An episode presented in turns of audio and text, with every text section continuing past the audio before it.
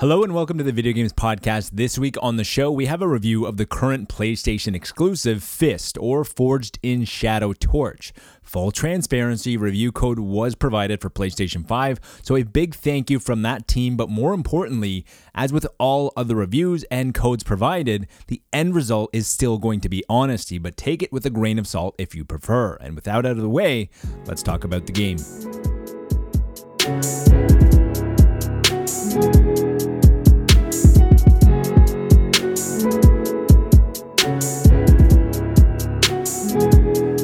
Fist is a 2.5D Metroidvania that proudly wears its influences on its sleeve. It has everything that you could ask for in a Metroidvania with its exploration, power unlocks, boss battles, collectibles, and much more. There is a reason, though, that Metroidvanias are their own genre, and it's because people love them, and gamers are constantly looking for the next great one to rise above the rest. And despite the litany of entries, over the past decade as people have hungered for new experiences, only a few have managed to break through to the next level. Success stories that come to mind include Ori and the Blind Forest, Shadow Complex, and Hollow Knight.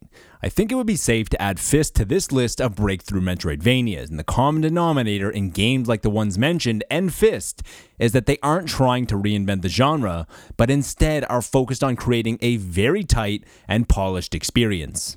You play as Rayton, a hare in the world of Furtisans at the core of an uprising. This is where Fist has a truly unique feel. If it was just another cyberpunk, steampunk, or dieselpunk game, it likely wouldn't have connected the way that it does, but in just the first few minutes, you already feel a sense of attachment to the little rabbit and his bear friend Urso as they recollect about their years in the uprising. Sure enough, the corporation has captured the lovable bear, and Rayton the rabbit gets pulled back into a world that he swore he was done with in a similar way to John Wick. Urso did leave a key for the giant robotic arm that the rabbit wears, known as Fist, and being aware that eventually Rayton would be pulled back in.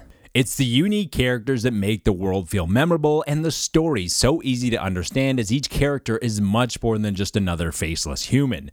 You're a rabbit, your best friend is a bear, you're going to find mice along the way who can help you on your quest, and you have a Shaolin master raccoon who will teach you some of his ways in the dojo, and this is just the beginning of your journey and the people you will meet.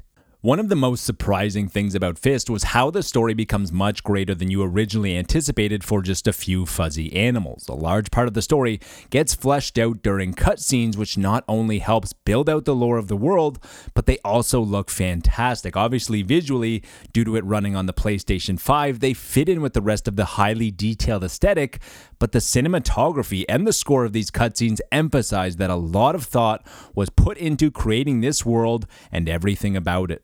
Despite being a rabbit, the controls have a more weighted and methodical feel to them, and this extra weight is most notable during battles where it feels like more of a game of chess and having to decide the right time to attack, as opposed to spamming buttons up close. It can be a little hard to engage enemies with flying capabilities due to the weight of the character plus the heaviness of the combat controls. I wish there were a way to attack upwards, because often there is a flying enemy around or an enemy at a higher vantage point, but I also wish that this game incorporated just a little bit of stealth. The game features executions, but it would have been really great if you were able to sneak behind some enemies and execute them to avoid battle altogether. Despite my fond feelings for Shadow Complex, it wasn't a game without its flaws. One of the biggest annoyances with the 2009 Metroidvania was with the 2.5D environments, and sometimes enemies would be on a different dimensional plane than you, making targeting and shooting them very difficult and a lot of times frustrating. Technology has definitely changed since 2009, but Fist decides that less is more, and the three-dimensional environments are used only for certain elements that heighten the experience, such as security lights that you need to avoid. There are some that go side to side, and there are others that go front to back, making the most of the 3D environment without actually making it a nuisance. The pacing in Fist is near perfect, as you never feel like the game is getting stale because you're always making some type of progress, and this could be done by unlocking a new ability that allows you to access new areas that were closed off before, or it could be getting more story, or it could be another boss battle. The game feels like it has been overly play tested and knows exactly when introducing a new element is right. In just the first hour of the game, Rayton will acquire the double jump, the wall jump, and the carrot juice, which might sound like a lot, but it's only about 10 to 15% of your total abilities based on the size of the skill trees. And you're also going to upgrade new combat skills, as well as find upgrades for your fist, which are much more rare than new skills and abilities. Pro tip. Fist has very good in-game tutorials for introducing you to new controls, including how it shows you the ability to dash, but what it doesn't show you is that you can dash in mid-air to make jumping to areas that are hard to reach extremely easy. Level design is also fantastic with hints of color and other items that will draw your eye to the next area that you should be going to, eliminating much of the Metroidvania headache of being lost. The game also features quite a friendly autosave system that will usually not reset much of your progress upon death. Each environment has a very distinctive feel thanks to the detailed worlds and the score that makes each area feel unique. Fist is currently a console exclusive on PlayStation with cross-buy, meaning that whatever version you buy, you will be entitled to the other version completely free. However, not seeing what Fist looks like on the PlayStation 4, I think it's obvious that PlayStation 5 is the place to play. The added power of the PlayStation 5 provides faster loading times, as well as the game runs in native 4K 60 frames per second. Fist is also available at an indie price point, which means that it's only around $30 to $40 depending on your region, and is worth every cent for the quality and length of this game if you have any interest in Metroidvanias.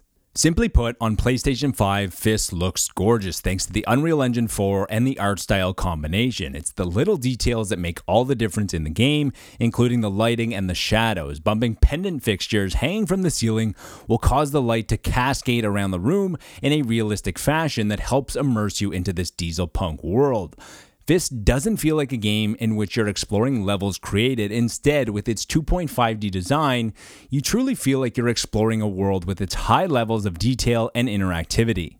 When Shadow Complex released as an arcade title for the Xbox 360 back in 2009, it didn't bring much new to the Metroidvania genre. It obviously had a very nice coat of paint, but underneath the surface, it was just using the Metroidvania formula perfectly.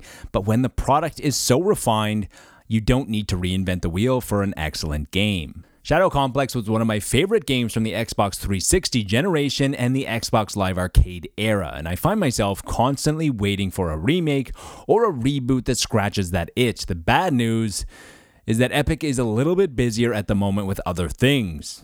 The great news is that Fist scratches that same itch. I can't help but think of the use of Shadow in the title is paying homage to one of the great Metroidvanias. With the amount of words available, it just can't be a coincidence. The visuals, the pacing, the audio, the characters, the combat, the exploration, the upgrades, and anything else that you could ask for in a Metroidvania is here and done very well. There are a lot of great ideas here that it will be exciting to see if Fist returns with a sequel where the team could take a few more risks. I'll be honest, writing the review for Fist was one of the more difficult pieces of content that I've created because Fist doesn't bring much new to the Metroidvania genre. It wouldn't be a good review if I just said it's an excellent Metroidvania that greatly surpassed what I was expecting from an indie game with little hype, but that's exactly what it is. Every single aspect of this game feels honed to perfection, made with passion, and the classic Metroidvania blueprint works when all of the components are this good. That's all for the Video Games Podcast this week. If you enjoyed the show and you enjoyed the review, then please consider subscribing if you haven't already. Tell a friend, and remember, as always, to be nice to your fellow gamer, but more importantly, be nice to your fellow human.